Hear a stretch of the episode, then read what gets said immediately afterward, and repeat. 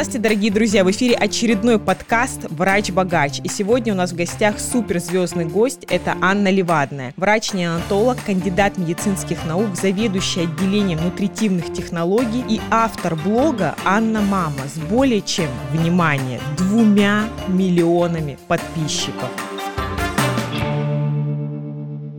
В этот момент я выдыхаю, завидую и просто хочу внимательно слушать у Анны, как же добиться такого успеха. Анна, добро пожаловать. Привет, привет. Спасибо за приглашение. Ой, мы все очень рады, все очень ждали. Я когда в сторис запустила опрос, кого бы вы хотели видеть на очередном подкасте, конечно, очень много было запросов именно тебя. И я не надеялась, что ты согласишься. Честно скажу, когда писала в WhatsApp, думаю, ну, даже не знаю, согласиться или нет. Думаю, ну ладно, была, не была. А вдруг... Кстати, я забыла сказать, самое главное, как мне кажется, Анна еще и ведущая на телеканале «Пятница». И спасибо огромное, что, несмотря на то, что уже достигла таких огромных высот в своей карьере, делишься с нами, своим опытом, своими взглядами, потому что я уверена, что только таким образом, слушая умных и интересных людей, мы можем привнести в свою жизнь что-то новое, опять-таки продолжать непрерывно расти. Итак, подписчики заранее прислали свои вопросы. Сегодня я их обязательно озвучу. Конечно же, самые популярные вопросы к Анне — это как все успевать. Я напомню в двух словах, кто вдруг еще не подписан на Анну. Анна не только ведет огромный блог сама, помимо этого этого ведет программу на телеканале «Пятница», работает в крупном э, центре в Москве медицинском. Анна мама двоих детей, жена прекрасного мужа. Остается только завидовать. Хочется на этом, в общем-то, ну, закончить нет, подкаст. Нет, нет, мне больше всего не хочется, чтобы мне кто-то завидовал, и я пытаюсь с этим как-то бороться все время в сторис. А с другой стороны, тоже надо свои заслуги себе присваивать. Ну что, что делать? Хотела, сделала, молодец, круто, вау. Я думаю, что большинство людей все-таки адекватные и прежде всего у них вызывает это восхищение, да, и какой-то ориентир, куда бы им хотелось стремиться. Ну окей, давайте начнем. Друзья, один из интересных вопросов, который поступил от подписчиков, был по поводу переезда Анны из-за границы. Раньше Анна жила в Европе, детство, отрочество, и в какой-то момент семья переехала в Россию. Так вот, один из вопросов был, тяжело ли было адаптироваться? Считаешь ли ты сейчас себя больше с менталитетом российским или все-таки западным? И каково было интегрировать европейские ценности в российские реалии? Было ли это сложно и, наверное, до сих пор какие-то, может быть, отголоски есть? На самом деле, не всегда со стороны можешь на себя посмотреть и понять, что именно это на тебя влияет. Но на самом деле, да, мое детство прошло в Канаде и в Испании. Мои родители физики, и они получили грант, и в 91 году, как только стало возможным уехать, э, они уехали. На самом деле, тоже очень интересная история к вопросу о возможностях. Когда мы говорим, что что что-то невозможно, я всегда вспоминаю своих родителей, которые получили гранты, уехали, папа потом много лет работал в, сначала в Канаде, потом в Испании, потом до сих пор приглашенный профессор в Токио, в Японии. И это, в принципе, на самом деле расширяет границы и дает нам понимание того, что вообще возможно все. То есть, честно скажу, нет ничего невозможного. И то, что сегодня будем обсуждать мой успех, я хочу прям сразу ключевая мысль, которую, наверное, буду транслировать, это то, что вы можете это сделать точно так же. В этом нету никаких сверхсекретов, никаких сверхзаслуг, просто можно взять и сделать. Я обычный человек, у меня нет звездных родителей, врачей, как это принято в медицине на самом деле думать, там, да, не попадешь в кардиологию, там, куда-то еще. Нет, мои родители не врачи, но в целом я обычный человек, у меня не было золотых медалей, красных дипломов, никаких сверхспособностей, у меня нет, нет первых мест на олимпиадах, просто спокойно и целенаправленно что-то делаешь. Так вот, если вернуться к вопросу, я прошу прощения. Что... Нет, это очень здорово, классный комментарий. Очередной раз дать понять, что исходные данные у нас у всех, особенно у детей 90-х, плюс-минус одинаковые. Мне часто пишут, что нет, что вот, мы вы ездили по заграницам, вот у нас не было такой возможности. Окей, хорошо, за границей ездили. Какой-то дал дополнительный, условно, старт, я не знаю, при прохождении ординатуры, что он куда смотрел, говорил. Или какой-то портал открылся в голове для пассивного затекания знаний, изучения языков и так далее. Какие дало дало, это условно дополнительные опции. Надо сказать, что да, опции были в виде английского языка. У меня два языка свободных, английский и испанский, и это, конечно, подарок, который мне сделали родители. Я как мама, для меня сейчас это приоритетная задача, это подарок, который я хочу сделать своим детям, потому что это то, что действительно мне пригождается всю жизнь, это свободное владение английским языком. Ну, на самом деле, гораздо больше, чем испанским. Анна, сразу сказать, потому что ты же понимаешь, что те, кто нас слышит, сразу, а, ну все понятно, язык можно отключать там и так далее. К слову, вчера проводила прямой эфир с доктором, она на первом году аспирантуры выучила английский до B2, там практически даже уже C1, ровно за год. Так что все в ваших руках. Очень круто, но если вот говорить о каких-то да, бонусах за границей, это помимо менталитета, про который мы сейчас будем разговаривать, это тоже очень важно. Я считаю, что есть огромная колоссальная разница. И второе преимущество — это язык. Так вот, давай я вернусь, да, мы уехали в Канаду, я там два года училась в канадской школе, потом мы ненадолго вернулись в Россию и уехали на два года в Испанию. Таким образом, я на самом деле все свое такое подростковый период, взросление свое провела за границей. Ну, мне очень сейчас, да, анализируя все произошедшее, интересно понимать, в чем разница, в чем была особенность там школы нашей, например, ну и вообще отношения взрослых, отношения родителей в университете, они же преподавали в университете, научной деятельностью занимались. Я там тоже была, я видела атмосферу в университете. Это был такой интересный опыт. Если мы, в принципе, говорим о менталитете, то, конечно, я бы подчеркнула уважение к любому человеку, независимо от статуса. Это принципиальное различие, потому что за границей, в принципе, получается, что уважение заслуживает любой. Мы можем сколько угодно говорить про Россию, что это не так, но, к сожалению, у большинства людей подсознательно есть некая такая дискриминация каких-то других профессий, других слоев населения, других рас. Это, к сожалению, в нашей стране еще есть. Но когда мы говорим ну, об этом, очень интересно транслировать эту историю на медицину и подумать о том, что для нас огромное уважение вызывает э, академические какие-то звания, профессура. Там, конечно, тоже с уважением относятся, но там даже если ты студент, то ты уважаемый человек, тебя слышат, тебя видят, э, тебе задают вопросы. Я помню, как я попала на практику, я на четвертом курсе ездила в Канаду, и я была в шоке, когда хирург дал мне по-моему, шов, да, шов наложить. Я реально я была в шоке, потому что в России на четвертом курсе ты просто еще вообще никто. А там вперед, давай, come on, давай, делай, пробуй, э, действуй. И потом я была на практике в Испании, в Памплоне, и там меня тестировали. Ну, на самом деле, очень интересно отношение именно к тебе как студенту-медику, потому что очень круто именно равные возможности для всех. Они действительно равны для нас, для всех. Они и в России, в общем, равны, но отношения, оно оно очень, эм, ну, очень приятно, когда к тебе с уважением относятся, как э, к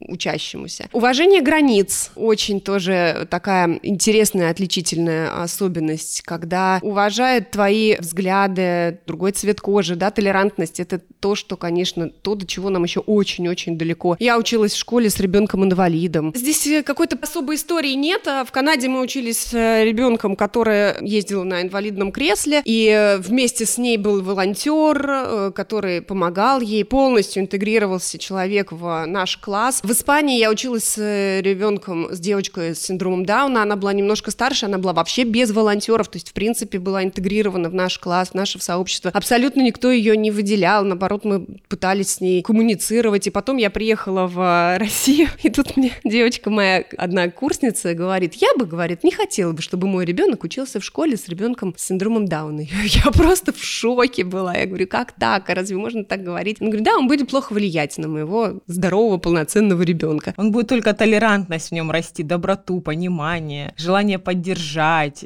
Мир только лучше станет от этого. Вообще, я хочу сказать, что когда попадаешь на конференцию, на самом деле, Жень, может быть, ты тоже ну, здесь вот прокомментируешь, насколько проще атмосфера, легче все с улыбкой, да, если мы на международной какой-то конференции, ты спокойно можешь подойти к какому-то, не знаю, Нобелевскому лауреату, задать свой вопрос, тебя с улыбкой улыбкой примут. И у нас такие все серьезные, строгие сидят. Это тоже видна разница. То есть, э, насколько там как-то все для меня, по крайней мере, проще. Я понимаю, что, может быть, здесь тоже есть разные сообщества, и там есть разные сообщества. Но, наверное, это основные особенности, вот, которые можно подчеркнуть. Уважение другого человека, независимо от статуса, уважение границ, толерантность и не такое серьезное отношение вообще к происходящему. Вот такие вот, наверное, моменты я бы готова была бы подчеркнуть, если говорим о разница менталитетов. Ты когда рассказывала, вообще на самом деле очень трогательно. Я вспомнила историю, как-то раз была на конференции в Швейцарии, только-только закончила ординатуру, вот буквально пару месяцев после окончания ординатуры была конференция, значит, э, была мультидисциплинарная команда, приехала хирурги, медицинские онкологи, радиотерапевты и так далее, и вечером нас пригласили на ужин, и так нам повезло, что мы сели вместе ужинать с заведующим отделением крупного центра во Франции. Очень известный доктор, все, кто занимается направлением урологии, его прекрасно знают, и тут я попадаю с ним вместе за один стол. Конечно, он условно не моя ролл-модел, да, как говорят на английском языке, потому что я не хирург, но мне просто стало интересно задать ему несколько вопросов, и с нами сидели за столом тоже молодые хирурги. И ребята там, ну, условно начали жаловаться, говорят, вот, нас там никто к столу не подпускает, оперировать не дают, ничему не учат. Он, а он так удивленно спрашивает, а почему? Потому что боятся конкуренции. То есть ребята сами уверовали в то, что это норма. Они говорят, ну как, ну боится конкуренции. Типа, ну что вы, профессор, не понимаете, что ли, конкуренции боится? С ним примерно так ответили. Он такой говорит, слушайте, между вами и нами пропасть в несколько лет практики, теории, разных клинических случаев. Даже если вы сейчас начнете с утра до вечера оперировать, вероятность того, что вы догоните меня, равна практически нулю. Почему? Потому что я сам не стою на месте. То есть, условно, вы находитесь в точке А, но ваша точка движется, и моя точка движется, я тоже не стою на месте. Я у него спросила, а как вы учите своих студентов, ординаторов? Ну, он рассказал про систему, меня особенно вот в этой системе поразило то, что когда оперируют его ординаторы, да, он закрывается у себя в кабинете, у него, оказывается, есть черный выход из кабинета, он выключает свет, заранее переставляет машину, чтобы все думали, что он уехал. И таким образом ординаторы, молодые доктора, когда оперируют, у них полностью ответственность, что его нет рядом. Ну, понятно, что это уже там пятый год ординатуры и так далее, не первый, не второй. Тем не менее, они оперируют и знают, что вся ответственность на них. А он говорит, а я, говорит, тем временем затаившись, э, сижу в кабинете, если что, чтобы добежать. Я говорю, ну и за все время было такое, что ну, вот хоть раз приходилось бежать? Он говорит, еще ни разу не было, но я все равно каждый раз остаюсь и сижу, и эта история меня действительно поразила. Это вот тот самый пример наших различных менталитетов. Двигаемся дальше. Дальше поговорим про диссертацию или про блог. Да, потом мы вернулись в Россию, и, наверное, не будем сейчас обсуждать, почему, но родители приняли решение вернуться. На самом деле вопрос с миграцией — это очень сложный вопрос. Меня, кстати, часто спрашивают, почему мы не остались, почему я не уехала. И вообще, я знаю, что эти мысли многих тревожат. Это интересный вопрос. И я хочу сказать, что иммиграция — это очень тяжело. Это гораздо больше, чем просто смена картинки. Это, на самом деле, смена менталитета, смена окружения, смена абсолютно привычных бытовых вещей, там, на почту сходить. То есть ты не знаешь ничего, и это очень тяжело. То есть даже если откинуть идею, что с нашим дипломом туда очень сложно уехать, хотя сейчас возможно, и многие уезжают, но есть э, реально такая любовь к родине, к твоим людям, вокруг которых... Вот мои родители точно вернулись к людям. Они однозначно приняли для себя решение вернуться к своему окружению. Такой теплой компании, где играют на гитаре, где собираются толпы людей на день рождения, вместе шумят на Новый год. Для них это было важнее вообще всего остального. Ну и вот я возвращаюсь в Россию. Я поступила в 99 году. Это был, честно говоря, ужасный год, потому что у нас взрывали э, дома. Все уезжали из страны. Было очень страшно. Вообще не было денег. Кстати, когда говорят, что вот мои родители там показали мне весь мир, я просто хочу сказать, что мои родители повезли меня по Европе в палатке. Мы жили там в Париже, в Булонском лесу. Никогда не было денег. Мы всегда одевались в секонд-хендах. Зарплата научных сотрудников была не какая-то сверхвысокая, но приоритеты моих родителей были расставлены так, что мы не покупали новый свитер, но мы зато поехали в Венецию и там жили. Тоже в кемпинге, кстати. Мы купили палатку, объездили всю Европу с минимальным количеством денег на минимальное количество отпуска, но тем не менее, да, я видела мир, я была вот везде вот, в Европе, что было нам доступно, мы действительно ездили и видели, и это расставление приоритетов, оно мне тоже передалось, да, я не покупаю, например, сейчас какие-то супер дорогие вещи, это не в системе моих приоритетов. Но потом, да, так вот мы вернулись в Россию, денег нет, и я говорю, я хочу стать врачом. Мама говорит, с ума сошла, у нас вообще медиков нет, вообще нет. Есть что-то более денежное?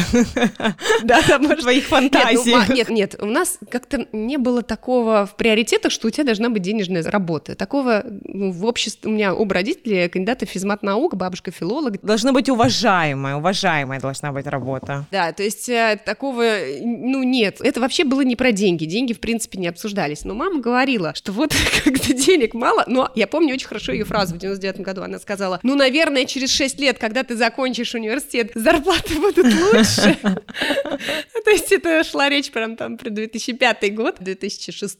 Мне кажется, каждое поколение врачей на это надеется, когда поступает, думаю, ну я закончу, да. уже будет лучше, и уже будет лучше. Но был, конечно, страх, что очень сложно поступить, что поступить без блата невозможно, но я была очень упорная, я сама сказала маме, что я хочу, я поступила в лицей при медицинском университете, ходила туда сначала в девятом классе, потом отучилась в 10-11, мы приехали как раз в середине моего девятого класса. И я еле-еле, реально еле-еле поступаю на педиатрический факультет, куда я и хотела. После этого, ну, я заканчиваю университет, начинаю сразу ходить на кружок по неонтологии, мне бабушка сразу говорит, что это ужасно, они умирают, и как это тяжело, зачем ты выбрала неонтологию. А потом случается со мной прекрасная история под названием диссертация. Я об этом, кстати, не рассказывала еще в блоге, потому что не дошли. Интересно, не рассказывала, но подписчики спросили. Может быть, поэтому и спросили, потому что никогда не рассказывала. Эксклюзив, друзья, эксклюзив в подкасте «Врач-богач». Да, да, да, да. Я показала свою диссертацию в сторис, показала и сказала, ну как-нибудь я расскажу, как это все проходило. И все такие ждут. Да, но если мне сейчас э, попросят меня поставить оценку диссертационной моей, ну вообще деятельности в России. Да все поставят себе тройки, ну адекватные люди, адекватные люди, которые понимают, что такое PhD условно в Европе, никто себе там выше четверки не поставит, поэтому я думаю, что это... Да, на самом деле очень-очень грустно, что происходит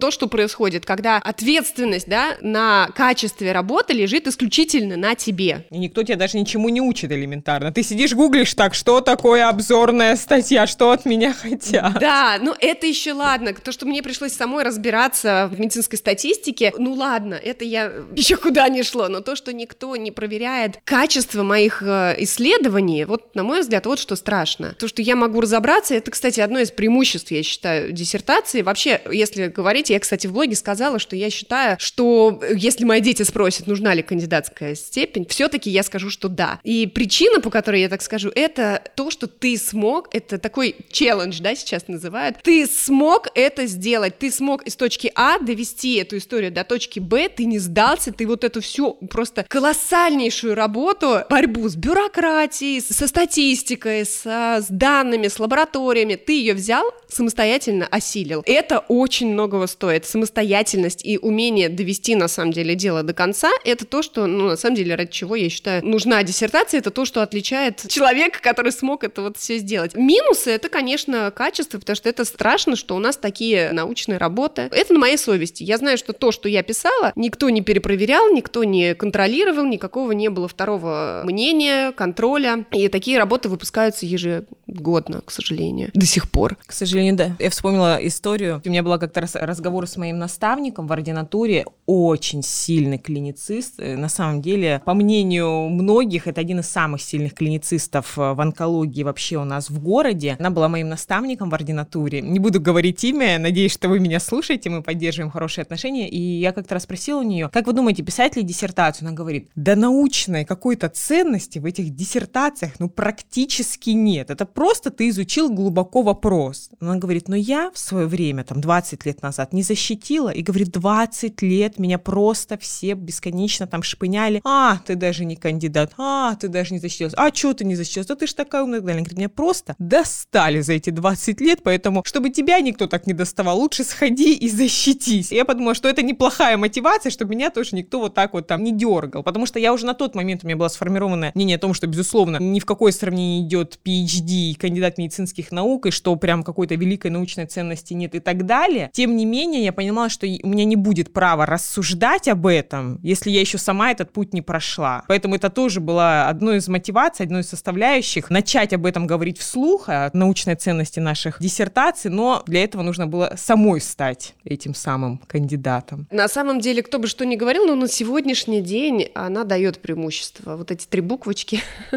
ну там, когда есть вариант э, кому предложить там, не знаю, должность заведующего, например. Презентацию какую-то для фармкомпании выступить, да. Ну да, пока этого, наверное, скорее да, чем нет. Вопрос каждый, наверное, для себя должен решить, нужно тебе это или нет. Лично для себя я приняла решение, что да, я не жалею, хотя у меня было все очень сложно, долго, сложно, у меня поменялся научный руководитель в процессе, добавилась еще одна специальность. Э, у меня затянулось все, потому что добавилась там рентгенология. У меня было непросто, у меня был непростой путь, в результате я пять лет практически четыре с половиной года. Прошло от начала до защиты. Ну, самое главное, не жалеешь. Нет, однозначно нет. Я бы не смогла бы, но сейчас, когда меня папа спросил, ну, хорошо так, а какой вопрос задает папа всегда? Ну, а где докторская? Типа, А, типа, да, кстати. следующий вопрос, типа, все, конечно, хорошо, доченька, но а где докторская? Это колоссальный труд. У меня просто на него сейчас, конечно, нет ресурсов. Наверное, если бы у меня была докторская степень, я бы тоже радовалась, честно говоря. Я помню, когда защищалась, оппонент после защиты подошел и сказал, говорит, ну, слушай, вот направление очень классное, но актуальное. Ты подумай, может быть, тебе действительно вот докторскую нужно писать. Ну, я так поулыбалась, поулыбалась, а потом просто в шутку передала этот диалог папе. Мама говорит, неделю ходил. Ой, оппонент сказал ей докторскую надо.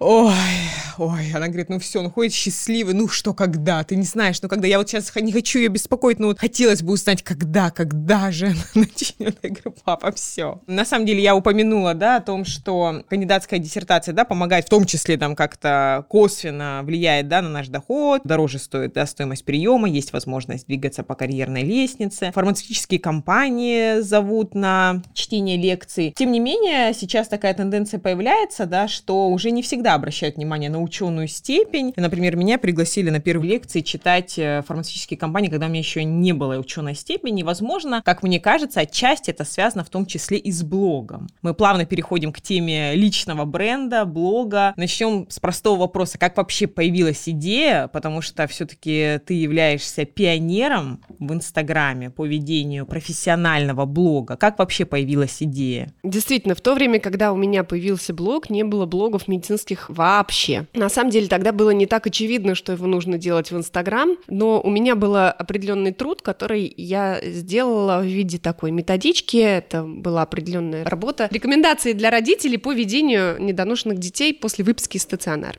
ну, в Катамнете. И я сделала это, пока была вот в промежутке между тем, как я ушла в декретный отпуск, если сейчас могу ошибиться, по-моему, на 32-й неделе он начинается, 33-я, ну и пока не родила. Я сидела, будучи беременной, по сути, пока еще вроде как еще не родила, и вроде есть время. И села и написала, на самом деле, классную вещь. Правильно, надо гордиться своими заслугами. Проанализировала большой блок работы, что какие есть на сегодняшний день. Это было, ну, на секунду, давно, это не актуально сейчас, но на тот момент это было актуально, какие были рекомендации по ведению прикорма, по вакцинации, по витаминам. В общем, все по недоношенным детям. Мне это было самой очень интересно, потому что я работала в Катамназе на этот момент. И никак я не могла дождаться согласования. Я уже родила ребенка, уже ей там 3, 4, 5, 6 месяцев. И я все жду, что мне ее согласуют, одобрят, напечатают. Я так, да что ж такое-то? Ну, ну прям реально обидно, потому что хорошая вещь обидно. И я говорю, давай, мужа попросила, говорю, сделай мне, пожалуйста, сайт. Я выложу на сайт и, ну, хоть людям послужит. А потом параллельно с этим я думаю, ну, выложу-ка я еще и в... разобью по темам. Тем-то немного, на этом все заканчивается. И я выложу заодно в какую-нибудь соцсеть. Я выкладывала тогда в Инстаграм, в Фейсбук и в Контакт. И совершенно не было очевидно, что Инстаграм — это моя соцсеть. Инстаграм оказался очень простой формат. Я все разбила на темы и думала, ну ладно, сейчас закончится. Ну вот сейчас я все это, ну что у меня есть там в методичке, я перенесу в блог и все. А потом посыпались вопросы. А тут пошли подписчики. Да, пришли подписчики и посыпались вопросы. И они меня начали отмечать. И я поняла, что много педиатрических тем, что я могу с недоношенных перейти на доношенных детей и расширить эту тему. И вообще, оказывается, столько всего волнует родителей. И вот это можно осветить. И, короче, вот я уже сколько, 7 лет практически веду блог, 6-6 с половиной, и вопросы не заканчиваются. И у меня есть миллион идей еще, о чем надо написать, и я далеко не обо всем еще написала. И надо обновлять эти темы, они устаревают, их надо поднимать. В общем, оказалось, что это такое, конечно, огромное незанятое пространство. Ситуация, к сожалению, за 6 лет не становится лучше в плане педиатрического какого-то. Она становится потихонечку, точнее, идет, идет вперед немножко, но очень медленно. Все равно нужно образование родителей. На самом деле, я знаю, что многие врачи меня читают. Для многих это тоже где-то подсказка, потому что я даю такую выжимку из гайдлайнов, из up-to-date, я даю эту выжимку. Прям оказалось, что это формат за счет того, что Инстаграм обрезает количество символов, и это дает очень, ну, интересный эффект. Люди хотят быстро получить, четко, быстро, без воды нужную информацию. И это оказалось нужным и родителям, и многим, даже и врачам. Конечно, моя аудитория — это родители. Я не претендую вообще никоим образом на то, чтобы быть специалистом в области обучения врачей. Это не я.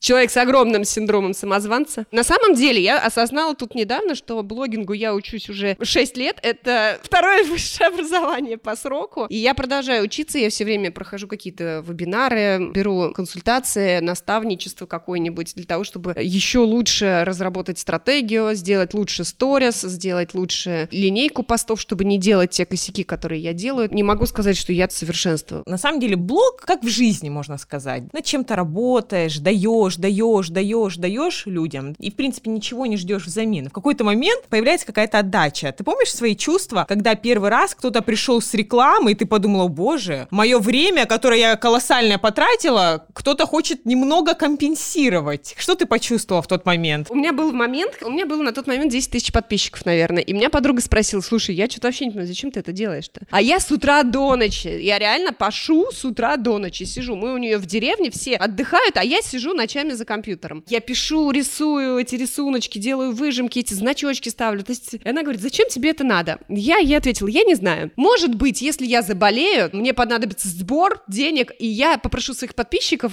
и они мне соберут денег на лечение, сказала тогда я. Потому что других идей у меня на тот момент не было. Инстаграм еще вообще никак не монетизировался. После этого мне предложили быть э, ведущим рубрики в одном мамском сообществе «Mama Club». Это Ирина э, Акопян мне предложила. Я ей до сих пор очень благодарна, потому что это очень способствовало мне, во-первых, интеграции в блогерское сообщество. Я в восторге от блогеров, честно скажу. Я их просто обожаю. Я считаю, что блогеры — это люди особые, это люди, которые энерджайзеры, которые могут делать, работать, пахать. Любой блогер для меня заслуживает уважения, потому что я с обратной стороны знаю какой-то адский труд, какой-то просто колоссальнейший труд, поэтому я вообще человек, который не обесценивает деятельность других людей, какой бы она ни была. То есть нету человека, про которого я могу сказать, да ну, вот кто что знаешь, в России вот очень принято, блогер, подумаешь. Ну это же не она, это ей папочка купил ей эту машину. Сосед, а, дом хороший построил, ну понятно, наворовал, то есть ну нет, у меня такого нет вообще, я с уважением отношусь абсолютно к каждому человеку, который работает. И мне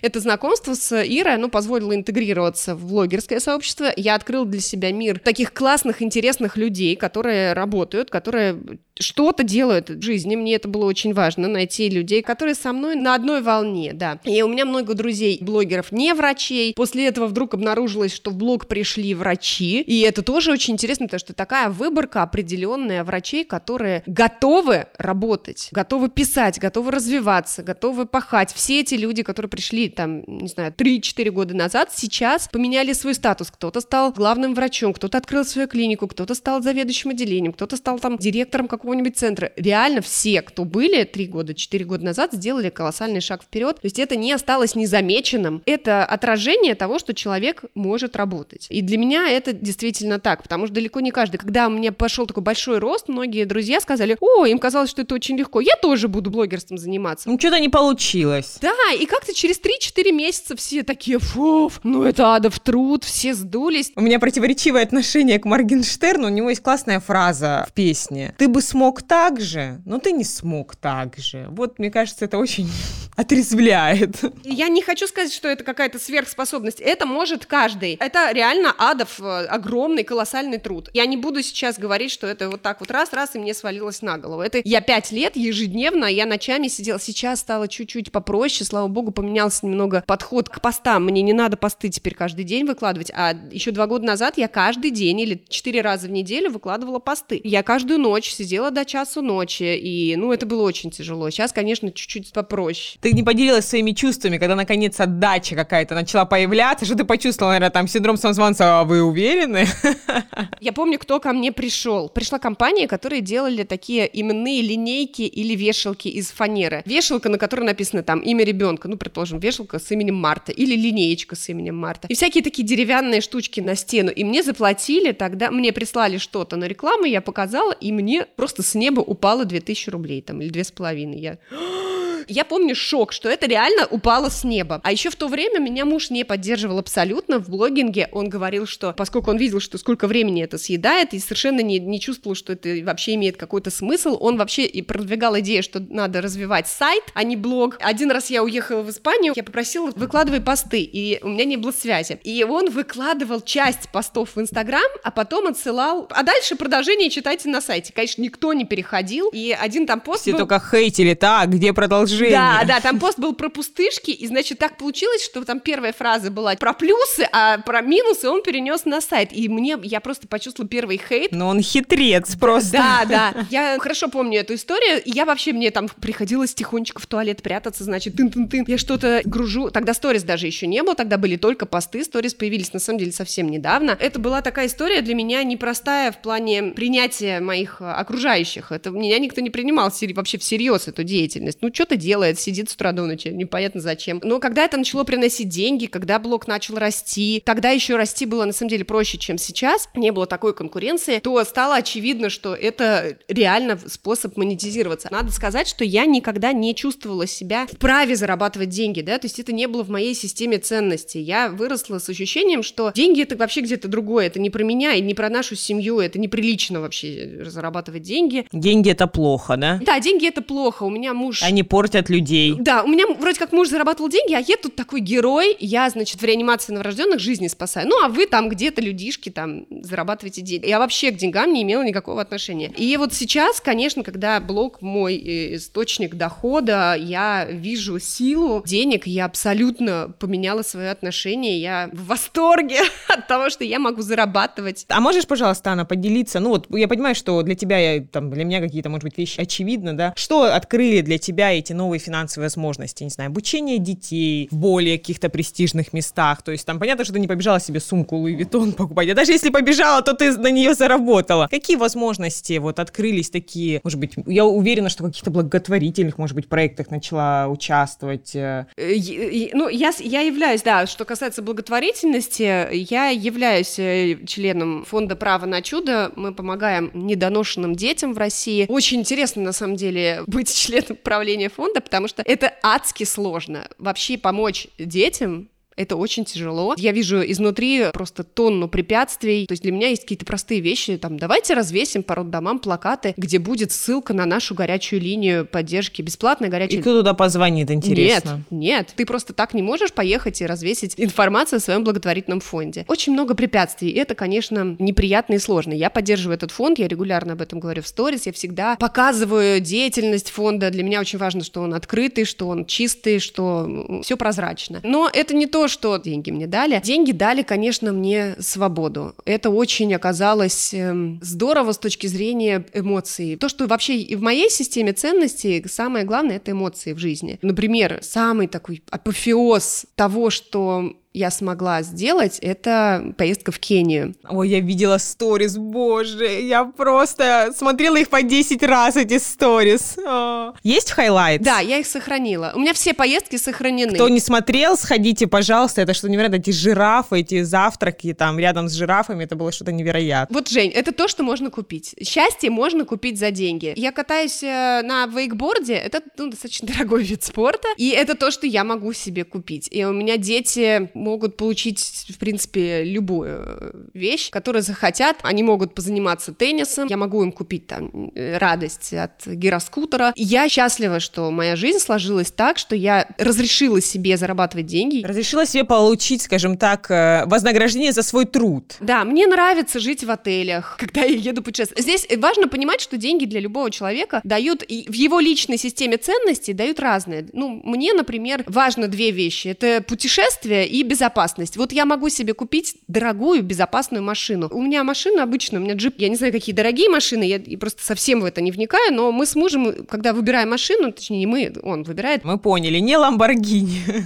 Мне важно, чтобы машина была безопасной, потому что это качество моей жизни. Мне важно, чтобы это было безопасное путешествие. Плюс я хочу иметь возможность э, брать отпуск и ехать в ту страну, куда я хочу поехать. Для меня это в системе приоритетов. Если в вашей системе ценностей купить дорогую сумку, и вы всю жизнь об этом мечтаете, это тоже счастье, которое можно купить за деньги. Мне нравится, что я, приезжая на какой-нибудь курорт, могу заплатить за эмоции, которые принесут мне, там, не знаю, прыгнуть с тарзанки, например. А самое главное, что после этого? Что ты потом не испытываешь чувство вины. Ты их потратила, ты заработала, ты потратила, и потом не о боже, мне же нужно было отложить на это, на то. Ты просто испытала удовольствие, испытала счастье, окей, двигаемся дальше, да? У меня есть страх потери денег. Я живу с таким ощущением, что вот сейчас что-то произойдет, я лишусь этой возможности жить в красивой квартире, ездить ездить в путешествие в то, в которое я хочу. У меня есть этот страх. Я не могу сказать, что я его поборола. Мне нужен какой-то пакет безопасности. Ну, для этого, наверное, ты инвестируешь, правильно? Да, да. Поэтому моя задача на ближайшие несколько лет это создать какой-то инвестиционный пакет для того, чтобы я была немножко спокойна в плане, ну, если все обрушится в нашей стране, чтобы у меня были какие-то страховки. У меня очень большая ответственность. Я там перед родителями, да, ответственна за. У меня много ответственности, которые я несу перед многими. У меня есть этот страх. Вот сейчас я бы сказала, мне не стыдно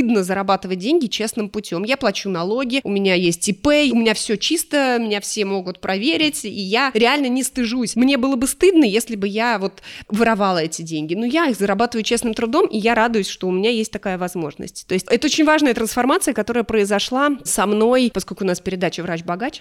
Мне важно, что я пришла из точки, когда деньги — это что-то такое грязное, я пришла к тому, что за деньги можно купить себе безопасность, можно купить эмоции, можно купить себе новые впечатления, и можно купить себе, ну, все-таки свободу. Я сейчас не боюсь, ну, ничего. Я не знаю, меня можно уволить, я могу идти. Я пришла к директору год назад и сказала, я не хочу больше у вас работать, я очень устала, мне тяжело. И он мне предложил уйти на 0,5 ставки. И я счастлива, что я могу себе позволить уйти на 0,5 ставки. Я работаю, я могу себе позволить провести там понедельник летом с детьми, в среду записать с тобой подкаст и вообще разнообразить свою жизнь и сделать ее такой. Деньги для меня дали, ну, мне высшую степень свободы. Я счастлива, что блог позволил мне это испытать, потому что, ну, это прям такой принципиально качественно новый уровень жизни, и я перестала этим стыдиться. На первом курсе скажи мне, я иду в медицину, чтобы зарабатывать деньги, и это, да вы что, с ума сошли? Нет, я иду жизни спасать. Но сейчас я считаю, что нельзя... Можно комбинировать это вполне себе. И своими постами ты в том числе спасаешь жизнь. Да, да, это оказалось возможным для меня, и я не буду говорить ребенку, что фу-фу-фу, не думаю о деньгах. Нет, это на самом деле оказалось очень важной частью моей жизни, которую я не рассматривала вообще, когда я выбирала э, специальность, да, то есть это не было совершенно мною рассмотрено, когда я это делала выбор о своем будущем.